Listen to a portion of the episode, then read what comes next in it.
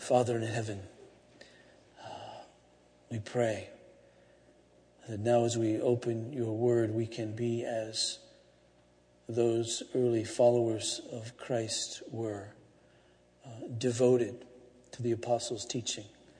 Father, we come to the scripture and we read now that which uh, those that you anointed and those which you chose to write, that which is true.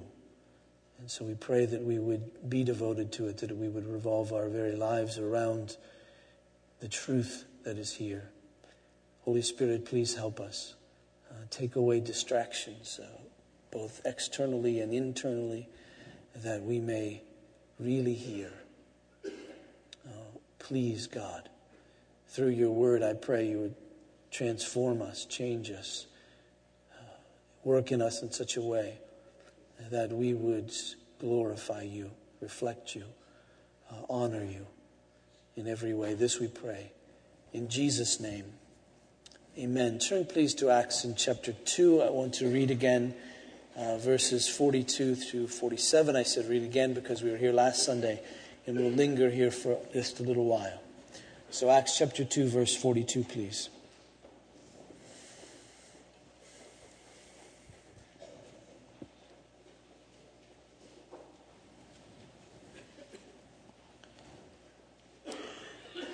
Hear the word of God. And they devoted themselves to the apostles' teaching and fellowship, to the breaking of bread and prayers. And awe came upon every soul, and many wonders and signs were being done through the apostles. And all who believed were together and had all things in common. And they were selling their possessions and belongings and distributing the proceeds to all as any had need. And day by day, attending the temple together and breaking bread in their homes, they received their food with glad and generous hearts, praising God and having favor with all the people. And the Lord added to their number day by day those who were being saved. I want this morning to concentrate our attention on this expression uh, from verse 42. And they devoted themselves uh, to fellowship. Uh, they devoted themselves to fellowship. The they uh, would refer to uh, these 3,000 that we read in verse 41 who are added to the number of the 120 that were there to start with, these believers, these followers uh, of Jesus. We don't know uh, the exact number, obviously, because this is a bit of a summary expression as the early church, but, uh, but we do see here that there's these 3,000 plus 120 that is likely to make up uh, the they there. Now, they were together in Jerusalem, you might remember, as the book of Acts begins that Jesus is telling his disciples that they're to wait in Jerusalem because they're going to be baptized in with the Holy Spirit. And when they do, they'll receive power, and they will be, therefore, witnesses of Jesus, Jesus' witnesses, uh, here, there, and everywhere. That is in Jerusalem, in Judea and Samaria, and to the other, uttermost parts of the world, to the ends of the earth. And uh, they're going to be witnesses of Jesus, that, that the kingdom of God has come in him, that he surely is the Son of God, that he is the very one who died on the cross. And when he died on that cross, he died for the sins of sinners, that all who believed in him would be forgiven their sins, uh, adopted really into the very family of God, to be belong to God and to God himself. And so they were to be witnesses of all of this. And not only that, then after uh, Jesus told them these things, he ascended. And, and, in his ascension, we learned that, that, that he is both Lord and Christ. Christ, in the sense that he's the anointed one, that he's the prophet and the priest and the king. The prophet, he's the very truth of God. The priest, he's the very one who represents us before God, makes sacrifice of himself to God on our behalf. Uh, and that he is the king, that is, he rules and reigns over all things. Therefore, Jesus is, in fact, as we professed together just a few minutes ago, he is indeed Lord. He's been given that name which is above every name. He is the Lord. He's the one who saves, He's the one who rules and reigns, He's the one in whom we trust, He's the one we follow. He is both Lord and Christ. And now, uh, all of that, all of that happens. We read that the Holy Spirit does, in fact, come upon them, and all the big happenings there that we've talked about over the last number of weeks. And it shouldn't surprise us that these ones who are saved, these early ones who come together, these early ones who belong to Jesus, find themselves devoted to the apostles' teaching, to fellowship, uh, to the breaking of bread together, and to, um, to the prayers. And the reason it should surprise us, as we've said before, as we mentioned last Sunday, is the fact that, that this group of people is the very temple of God, the very temple of the Holy Spirit. And we went back last Sunday to think about the fact that when this, the tabernacle, which was this movable worship temple thing that God instructed Moses to put together, which would be in that place, the very dwelling place of God among his people. And then finally, the temple that Solomon built, which is that permanent place, and that would be the very dwelling place of God among his people. We know that God can't be contained in a particular place, but God says, I'll dwell here among my people. This is where you'll find me, if you will, in this place. That when all of that happened, when the Spirit of God came in that tabernacle in the temple, it was, it was something great. And there the presence of God would be. And what we find taking place in that Old Testament temple would be sacrifices for sins so that people's sins could be forgiven. We found the priest teaching. We found fellowship meals happening amongst the people. Uh, we found people coming there to pray. We found tithes being collected, offerings being collected for the poor, and all of that. All that taking place in the very presence of God among his people. And so now that the Holy Spirit has come upon this group of people and all Christians after that, but this particular group of people, the scripture tells us they're the very temple of the Holy Spirit. They're the very presence of God on the earth, if you will, amongst these people. And so it shouldn't surprise us then that we find the very same kinds of things happening in that temple of God that happened in the old temple of God, and that is there would be a place where the announcement would be made of the forgiveness of sins. Sacrifices no longer needed to be made in that sense because Jesus had already done that. But that would be the place. These would be the people from whom this message of forgiveness of sins would go. And they would be taught, and they would fellowship together, and they would pray together, and they would help one another, all in the midst of this place. Now no longer a building, but this group of people in whom the very Spirit of God would dwell. All this happened on this day, this ancient Jewish festival called Pentecost, which was a time when they were celebrating the first fruits of the harvest. And so on this day, the Holy Spirit comes and it's the first fruit of this new spiritual harvest. They commemorated on this time of Pentecost the giving of the law when Israel became a nation to follow after God. And on this very day, uh, comes the Spirit of God to gather for himself a holy nation, a group of people who would be obedient to him uh, by the Spirit. So all that takes place. And so, again, it doesn't surprise us that they devoted themselves to the apostles' teaching, which would lead to fellowship.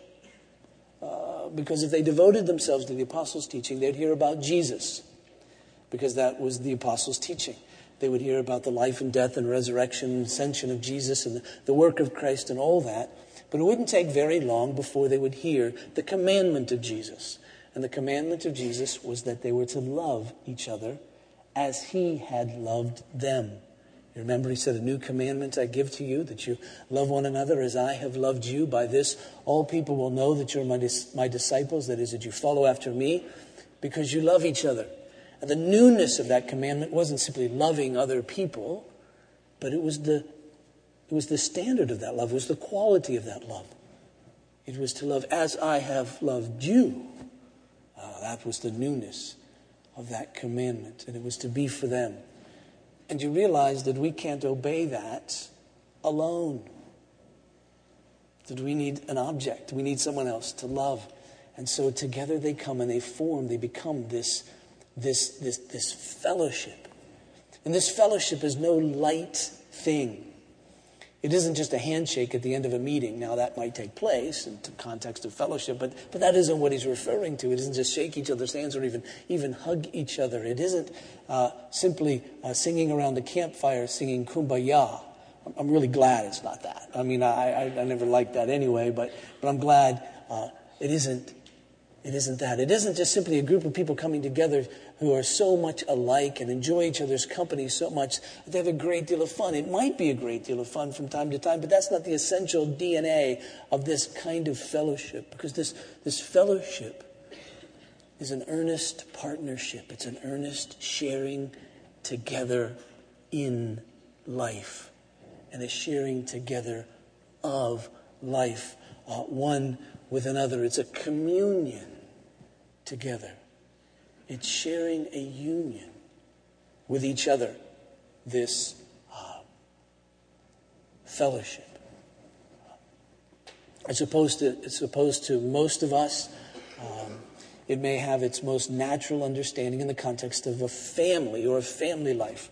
Um, the scripture says that a man should leave his father and mother, be united to his wife, and that the two should become one flesh. That's, that's intimate fellowship. When the two become one flesh, there's this sense of understanding that we share life together, that we share thoughts, that we share emotions, that we share experiences, uh, that we share uh, opinions, that we share uh, suffering, that we share joy, that we share all of life together. I don't live without you. You don't live without me. When a man and, and woman comes together as husband and wife and are united together, there's that sense of sharing. And then when children enter into that family relationship, there's that sharing as well, this fellowship. They're part of that, that fellowship of that particular family. And there's a sharing of real life together. That's what we're after here, he says. We're after that kind of sharing uh, of, of life together, that, that mutual uh, life together, because you see, Christians share in this common life. Or as the theologian Pastor Bonhoeffer put it, sharing life together. It's a shared life, it's a common life. Uh, we do that because we have a common Lord. The scripture says that Christ is our peace, for instance in Ephesians in chapter 2, verse 14, the first part of it, we read those exact words For he himself, that is Jesus, is our peace, who has made us both one. You see, he has made us one with the Father, joined together with him, but also joined together with each other. The cross broke down the barriers between us and God. It, it, it, paid for our sins. It satisfied the wrath of God. Therefore, it took away God's enmity against us. So it broke that down. And it also breaks what keeps us from each other as well, which is our pride, which is, I'm really better than you, which is, I'm really independent not only from God, but from you. And the cross, you see, takes care of all of that. It shows that we, we do need God, and we do need each other. We're humbled in the midst of all of that. And so, verse 18 of this passage says this For through him, that is, through Jesus, we both have access in one spirit to the Father. So then you're no longer strange, strangers and aliens, that is, strangers and aliens from God and strangers and aliens from each other. You're no longer strangers and aliens, but you're fellow citizens with the saints and members of God's household, built on the foundation of the apostles and prophets, Christ Jesus himself being the cornerstone, in whom the whole structure, being joined together, grows into a holy temple in the Lord. In him you also are being built together into a dwelling place for God by the Spirit. You see, therefore, we're born together. We're joined together, excuse me we're joined together because we're all born of the same Spirit. Um, Paul puts it like this in 1 Corinthians uh, in chapter 12, verse 13. He says, For in one Spirit we were all baptized into one body, Jews or Greeks, slave or free, and all were made to drink of one Spirit. And so you see, as we're born by the Spirit of God, we're all born into the same family we have the authority to call ourselves children of God. We have this birth certificate that says we're children of God. And it's, it's, it's, could be crude about it and say it's signed by the Holy Spirit. He says, I've given birth, you've given this new birth to you. And so, so you're a child of God and you're in this family. And so you share now uh, this life together. We share this common faith. We all understand ourselves to be sinners in the sight of God. We all understand that we have no hope apart from the mercy of God that He would show to us. We have no hope beyond that. And we realize, though, that our hope is in Jesus. He's the very mercy of God to us. He's the very one who's died for us. He's the very one who's come so that we might be forgiven our sins, so that we might belong to God. We all believe that. We share that common faith. That's what drives us, that's what fills us. That very faith in Christ. And that's, that's true for us all as believers in Christ. And so we share this common life because now we're joined together in a body. And that's a work of the Spirit. He joins us together in this body. And that's also something then that we live out together, one to the other. We share that together as the very household of God. And we're to share life with each other. We're to share joys and sorrows. Perhaps, for me at least, uh, one of the richest expressions of this sharing life together is that we're to weep with those who weep, and we're to rejoice with those who rejoice. And that's to be a real, sincere weeping. And it's a real, sincere weeping because we share life with that person. Uh, when you hear of the difficulty of another and it doesn't move you, then you understand that you're to that degree removed from them. We know the closer one is to us, when we hear of life's difficulties, then we know we're moved by that. And there's an extent to which, in sharing common life with each other, that as we hear of the difficulties of one another in real fellowship, in real sharing, in real partnership, that that's to move us. Now, again, don't, I'm not heaping guilt on you at the moment. I, will do that later. But I'm not heaping guilt on you at the moment. I'm just saying we, we all know that's true. We all know that we, we're good at this and not good at this. We fail at this and succeed at this at various times. But we do know that. You know, in fact, a small thing going on in the life that we're very close to moves us a great deal. A huge thing in, the pers- in a person that we're not very close to doesn't move us at all. And so we're just learning here that in fellowship, real fellowship, we're to weep with those who weep because there's a sense in which we are, in fact, one body. We're all joined together. And we're to rejoice with those who rejoice. That is, their happiness is to be ours. When they're, when they're um, fortunate in whatever way, we're to rejoice in that. And you may say that's easy, but it isn't necessarily easy. Uh, not when there's jealousy. You see, sometimes it's easier to weep with those who weep than rejoice with those who rejoice. Especially if someone else is having a good day when we're having a bad day. Especially when someone receives the good fortune of something that we would like to have, but we don't. But again, we know that the closer we are to someone, the more we love them when they receive that which is good and beneficial and blessing to them, we rejoice, even if we don't have it. In fact, it may be that we may give up something in order that they may be happy. And we rejoice in that. So we know what that closeness is like. We know what that means.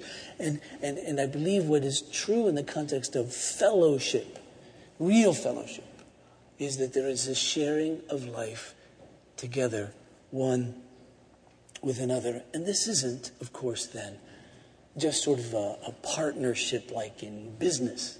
It's not just sort of a functional thing, because the very grip of it is based on love, based on a mutual affection for one another. As Jesus said, by this, all people you'll know, will know that you're my disciples uh, if you love each other. The Apostle John uh, takes that from Jesus and expands on it in his first epistle.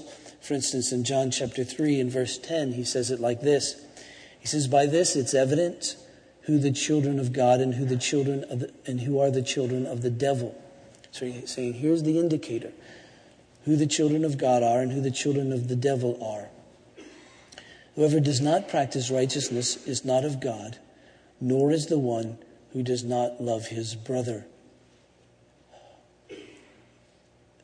That seems to put the stakes very high, doesn't it? And then in verse 14, we read this of the same chapter. We know that we've passed out of death into life because we love the brothers. Whoever does not love abides in death.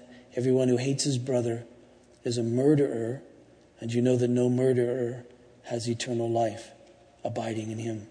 And then, chapter 4, verse 7, he writes, Beloved, let us love one another, for love is from God. And whoever loves has been born of God and knows God, and anyone who does not know God, and anyone who does not love does not know God, because God is love. And then verse 11 Beloved, if God so loved us, we also ought to love uh, one another. No one has ever seen God.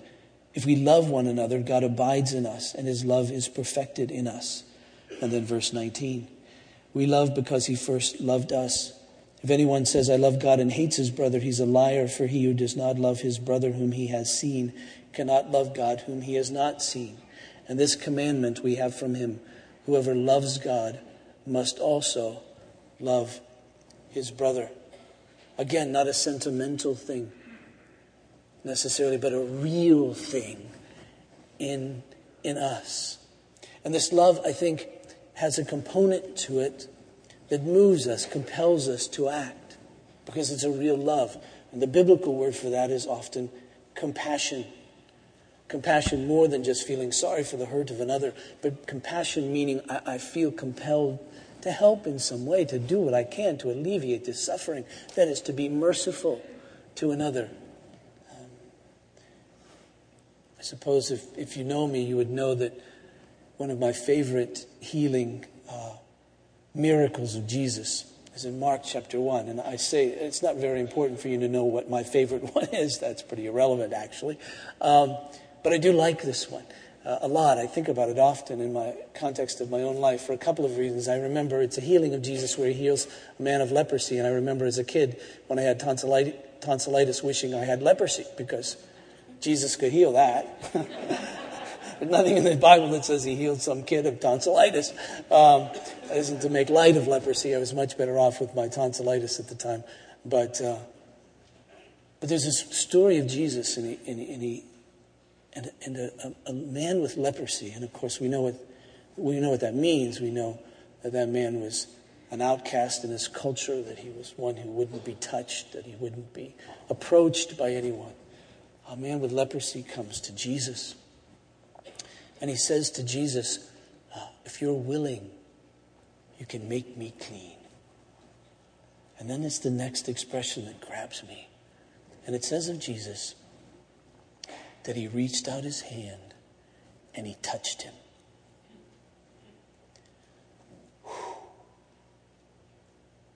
And then he said, I'm willing. Be clean. But I think that's this sense of fellowship. There's this sense of sharing life. It isn't just writing a check and sending it off somewhere. That's a great thing to do. Don't stop doing that if you're doing those kinds of things. But try even in that to enter into the fellowship, the life of those people you're helping. It isn't simply a mechanical relationship, a functional thing that we're in here. It's real life together. Ah. And we need to have this compassion. We need to be moved to weep and to rejoice. We need to touch. We need to be moved to touch. in some sense, uh, it should be automatic. It should be just something that comes. It should be something that happens. And, and I know, I'm not trying to emphasize touch here because I know some of us touch and some of us don't touch just by nature of our personalities and all that sort of thing. But you get the point, I trust. That this is a shared life and a shared life together. And we see it in this first group of Christians uh, in Acts chapter 2. The things that Luke emphasizes, no doubt, are the particular kinds of things going on there. Notice in verse 44, in back in Acts chapter 2, he writes, And all who believed were together and had all things in common. And they were selling their possessions and belongings and distributing the proceeds to all as any had need. And day by day, uh, attending the temple together and breaking bread in their, house, in their homes, they received food with glad and generous hearts, praising God and having favor with all the people and so forth. So you get the sense that this fellowship uh, is not only a togetherness in studying, a togetherness in learning from, these, from the apostles, but also there's this togetherness, so much so that, that even possessions are shared, so much so that even homes are shared, so much so that, that meals are shared. Uh, you get the sense that Paul, when he writes in Romans chapter 12, uh, kind of summarizes this in, in, in, the, in this sentence. He says, Contribute to the needs of the saints and seek to show hospitality.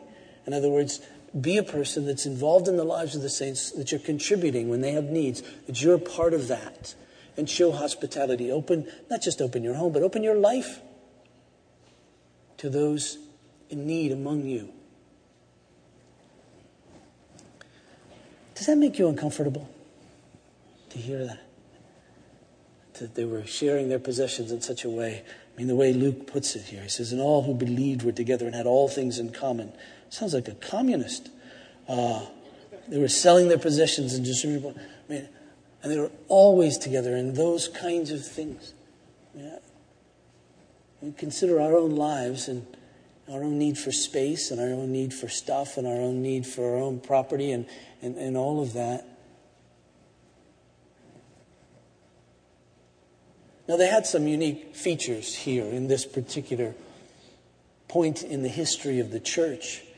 And I don't want to overlook those because we can become confused. And that is, first, this was a unique situation in the sense that there are a bunch of people who are from out of town, from out of the country, who had come into Jerusalem for Pentecost. I mean, here they were. Uh, can you only imagine? Uh, you, are a Jewish man from some place in the dispersed, some way off place in the uttermost parts of the world, according to these people, the ends of the earth, as Luke had described it earlier in Acts chapter 2. Uh, there were those from the ends of the earth who were there. And so here you are, you're in Pentecost, you're doing your obligation, maybe even sincerely doing that. And, and so you've made provision to come to, to, to, to celebrate this annual uh, festival and so forth. And then, kaboom! The Holy Spirit comes upon you, and there you find yourself, a believer in Jesus, saved and all of that, filled with the Holy Spirit. Now, what do you do? Do you shake hands with Peter at the end of that sermon in Acts chapter 2 and say, Thank you, I enjoyed that, and go home? Or do you stay around and say, Could somebody explain to me what's just happened to me? I mean, I have faith, and now I'm seeking more understanding. What will this now mean in the context of my life? Is there anybody here at whose feet I can sit so you can tell me what's been going on here. And, and, and, and you realize, yes, the apostles. And so the suspicion is that there are large numbers of people here, hundreds, if not, I don't know how many were from Jerusalem and how many from away, but here they are of this 3,000, and they find themselves probably out of provisions pretty fast. I mean, these were probably most likely to be men, so we know they didn't pack enough underwear, you know, and so forth, and all of that to go on this trip, let alone food and so forth and so on. Money wasn't quite as disposable and so forth as we have in these days, where you can just go to an ATM and kind of get it or charge it on your credit card or whatever that happened to be. And so there you were. But what's so good here is that the instincts of this early band of Christians is to realize I'm sharing in your life. This is really important for you to stay right here, right now. And so I'll do whatever I can, we'll do whatever we can to help you stay at this particular moment in time.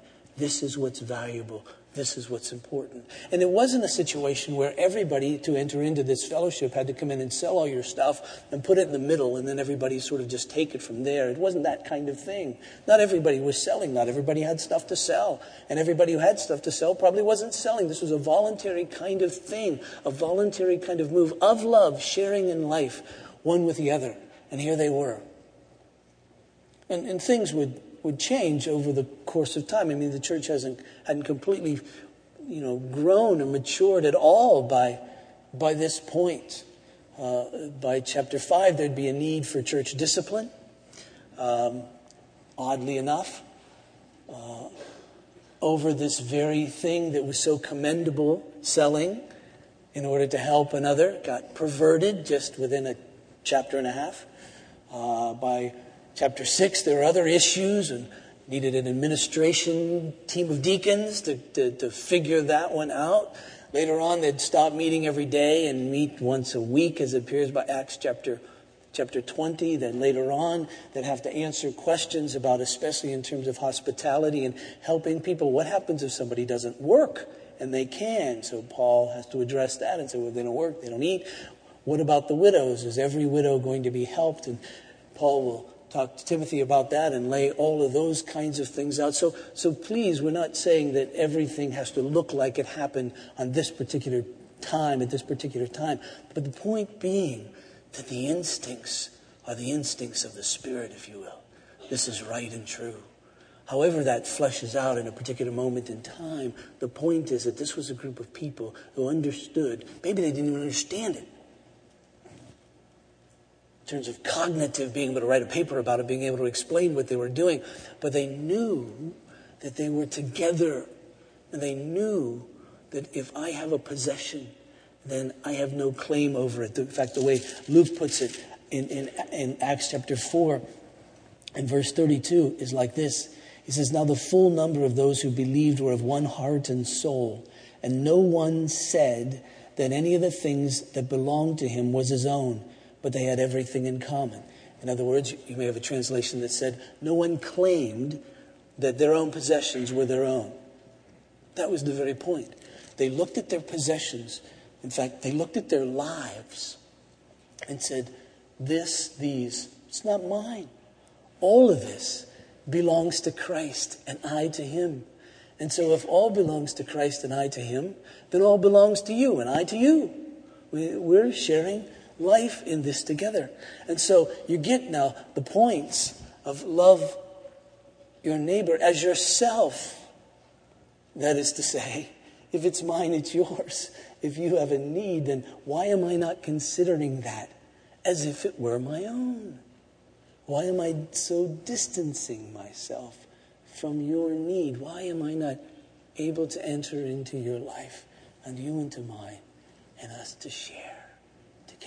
Now, understand all the qualifiers that may or may not be bouncing off in your head at this point in time about what's best and how to best love and all of those kinds of things. But just take the point, take the guts of it. That's who we're supposed to be. That's, that's to be our very spiritual DNA, if you will. That we're to, to love like that, to consider one another uh, like that. And there's, there's great freedom uh, in all of that. You remember how Jesus spoke of possessions. He tells the story in Luke, that's recorded in Luke chapter 12, of this rich fool who had so much and he just built bigger barns, and then he died.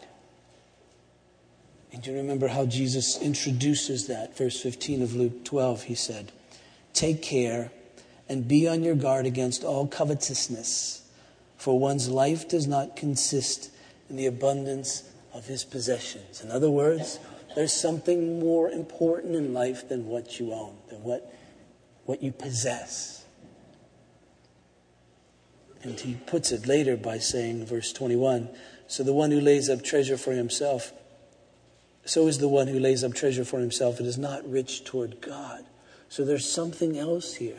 There's a sense of treasure in heaven.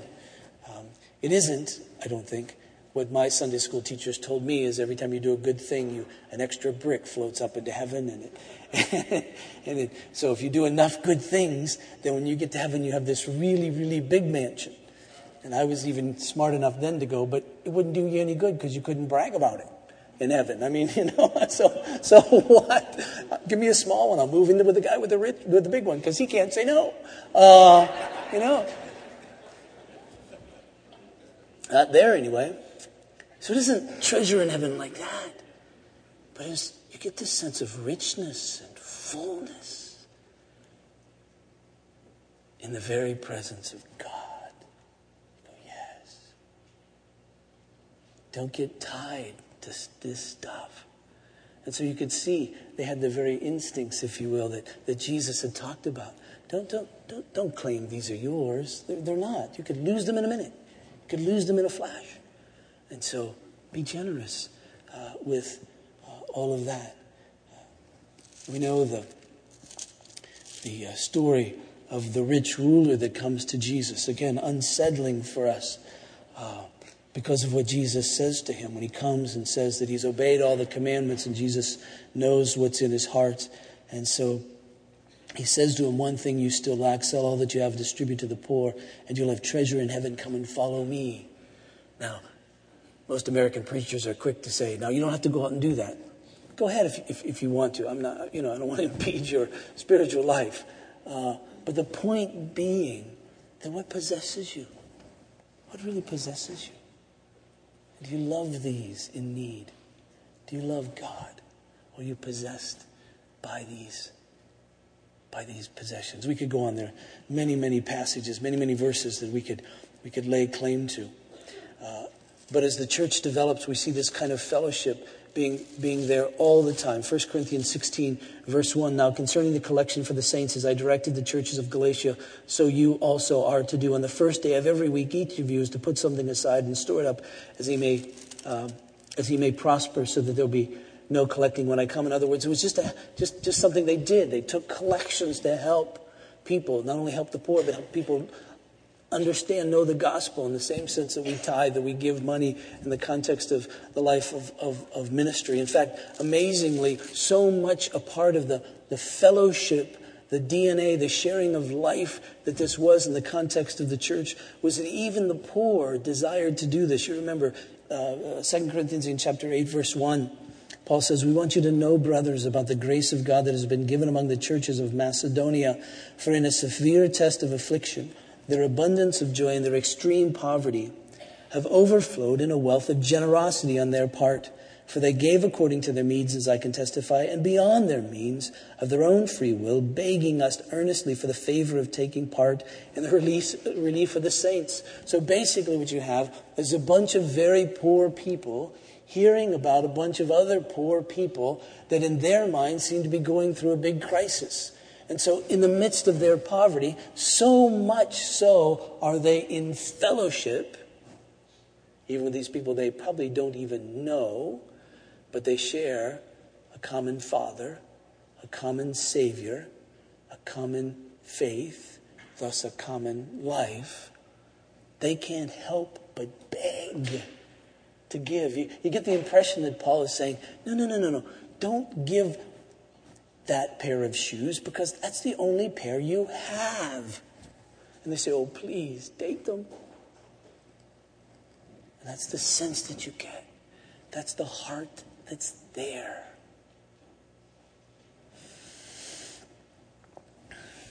There's great blessing for us to be like this. There's great personal blessing. I mean, don't you want to be in a fellowship like this? I mean, just, you know, selfishly, don't you want to be in a fellowship like this that says, I know that if I had a need, people would come to me and help me? I mean, isn't that the kingdom of God? Isn't that what the kingdom of God is like? To be in that kind of fellowship, that kind of community. Not just need financially, but need in all kinds of ways of, of loneliness and help. To be in that kind of fellowship. Great blessing in that regard. And not only that, there's great joy for us to realize that we can play a part in the relief of the burdens of the saints and to help of those people for whom Christ has died. And not only that, we realize that it, it's an expression of great freedom, that we realize I really can help. I'm really not hanging on to my possessions. There's something good about this that I can really give, and I really see there's something more important than my own, my own possessions here. And not only that, it's, it's the very guts of our witness. You know the passage in, in Matthew chapter 5 where Jesus uh, tells us that we should do our good works in such a way, do these things in such a way, that people see them and glorify our Father who is in heaven. I mean, there's always this great sense that when you're helping someone like this, even if nobody knows, even if you're slipping in under the door, even if you're sending a card, whatever it happens to be as you share in the life of another, if no one knows, maybe just the two of you, still, God is being glorified in the midst of all this, and thanks is coming to him. In 2 Corinthians in, in chapter 9, we read this about such ministry. Verse 11, Paul writes, You'll be enriched in every way for all your generosity, which through us will produce thanksgiving to God. It produces thanksgiving to God that people turn and say thanks to Him. I don't know if you've ever experienced that. I don't know if you've ever experienced being in a situation where you've helped someone and they don't even know it's you, but later on you hear them praising God for that very thing. I can tell you, there's nothing that thrills your soul more. No thank you note that they can write to you. No, no, no bragging about you to other people. They tell you how wonderful you are for helping them. But when it comes back, when you hear that they've actually given credit to God for this, and it spiritually affects them in such a way that they go to Him, there's nothing that thrills your soul more than any of that. So, why any reluctance on our part? Why any reluctance on our part to share life with each other? And again, not just financially, but, but why any reluctance to be hospitable to one another, to open our lives to each other. I suppose there's just a lot of very basic kinds of things. Modeling, we've never seen it.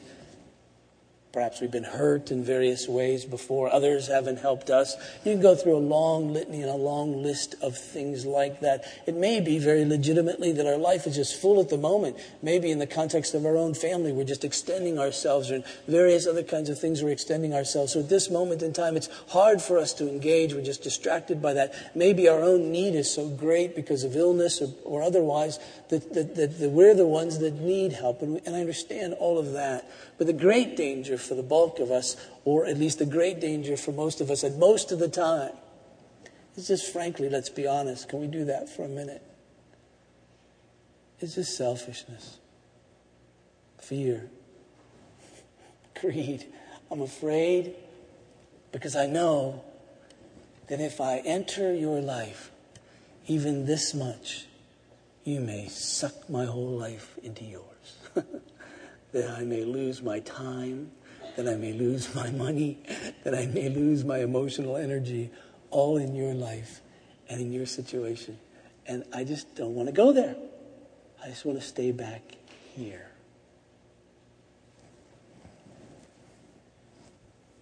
That's just the way it is, I think. By and large, we're going to get all, scrape away all the stuff. That's often where it is. And I think I can uh, say this without heaping guilt, because I think we all know it to be true, that that's simply a lack of trust in God. Here's how Paul puts it in 2 Corinthians chapter 9, verse 6. The point is, whoever sows sparingly will also reap sparingly, and whoever sows bountifully will also reap bountifully. Do we believe that? Do we believe that? And again, this isn't a matter of give $10 and get a 100. That's not what I'm into here. But the reaping bountifully is this treasure in heaven, this intimacy with God, of knowing Him. Each one must give as he is made up in his mind, not reluctantly or under compulsion, for God loves a cheerful giver. Rats right? I can't just do it out of obligation. I can't just say oh, this and no farther. I can't just say this check and leave me alone. Uh, I got to be happy about this. Really, for it to be that kind of sharing life together, that kind of hospitality. And God is, and then, then, then He just gets us a second. Do you believe this? Do I believe this?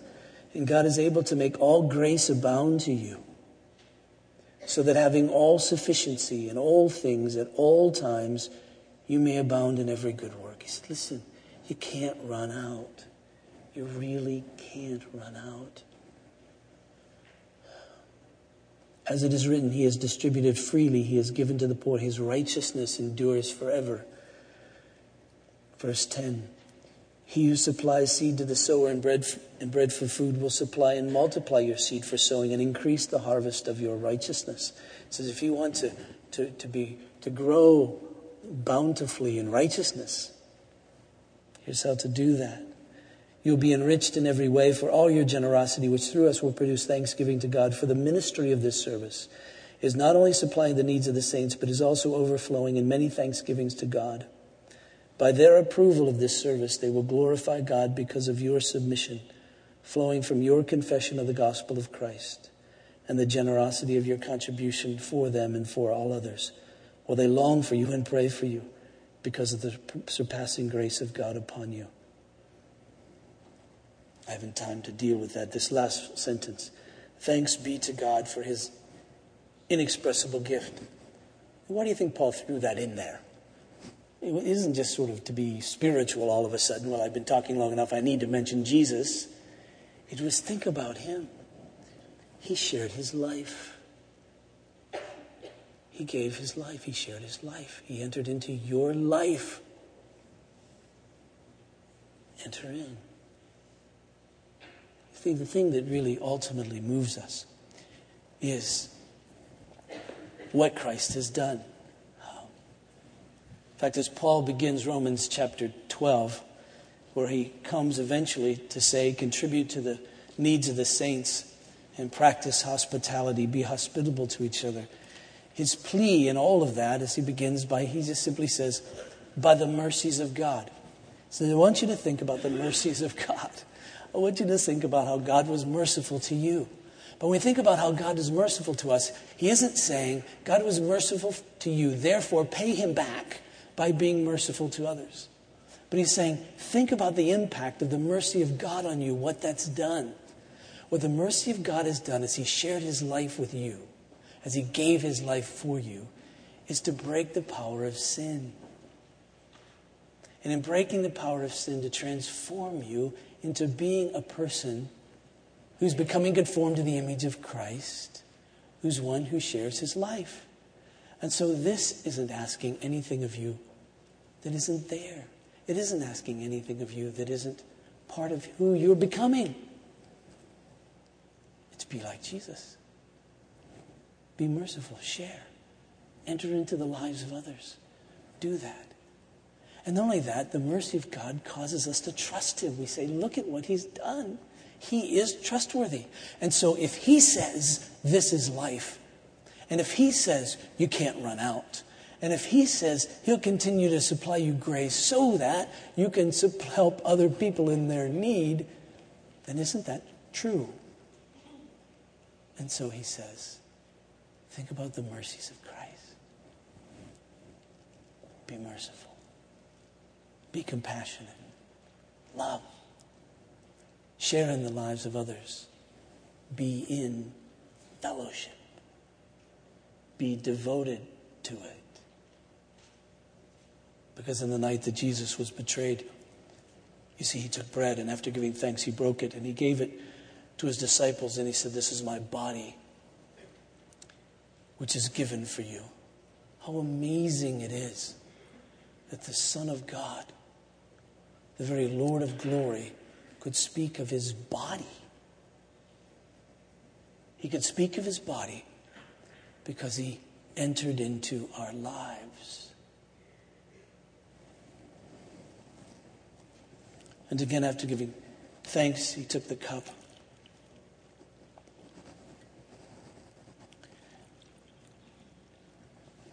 And this too he gave to his disciples and said, This cup is the new covenant in my blood, shed for many for the forgiveness of sins. Do this in remembrance of me. Remember, I took your sin. Remember, that was an act of my mercy. I saw you in your misery. I saw what it was doing to you. I saw that it was your condemnation. And I came and I took it that you might have life. And now he says to us, Remember that. Let's pray. Father in heaven, pray for me and for us. That first in believing in Jesus and remembering the cross, realizing the incarnation, his sharing my life, taking my sin, his mercy towards me, to us. I pray that we simply would receive that great mercy and walk in it, live in it, trusting that that mercy transforms, trusting that that mercy is not leaving us in our sin, but transforming us in such a way that we'd be conformed to the image of Jesus, I pray. Therefore we would be in fellowship with all his people, sharing life, because we trust you, God, that you'll always supply us, we'll never run out. you will enable us to love. Make this fellowship and the fellowship of all together believers in Christ like that, we pray. And I pray even now, God, that you'd take this bread, this juice, and you'd use it in such a way that would enable us to think upon Christ and his mercy to us. And that even as we come to this table, that we can fellowship with our Lord Jesus, we can receive him by faith and feed upon him. And that even in the feeding upon him, that we would be more conformed to his image, most especially in this way, to share life with each other, all those who belong to Christ. This we pray, I pray. In Jesus' name, amen. I remind you that this table is not the table of Grace Evangelical Presbyterian Church, but it's the table of the Lord, and He invites to it all those who've received His mercy, all those who understand themselves to be sinners in His sight, without hope, except in His sovereign mercy, who believe and depend upon the Lord Jesus as He's offered to us uh, in the gospel that is, as the Savior of sinners, the one who entered into our life and took our sin, the penalty for it, that we might believe and have life.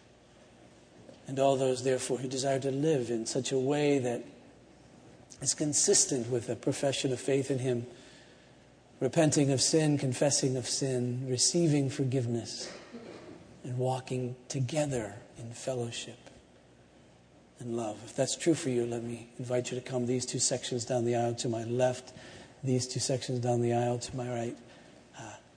Take a piece of bread, dip it in the cup, eat it, and think, I've received mercy. May I give it. Please come.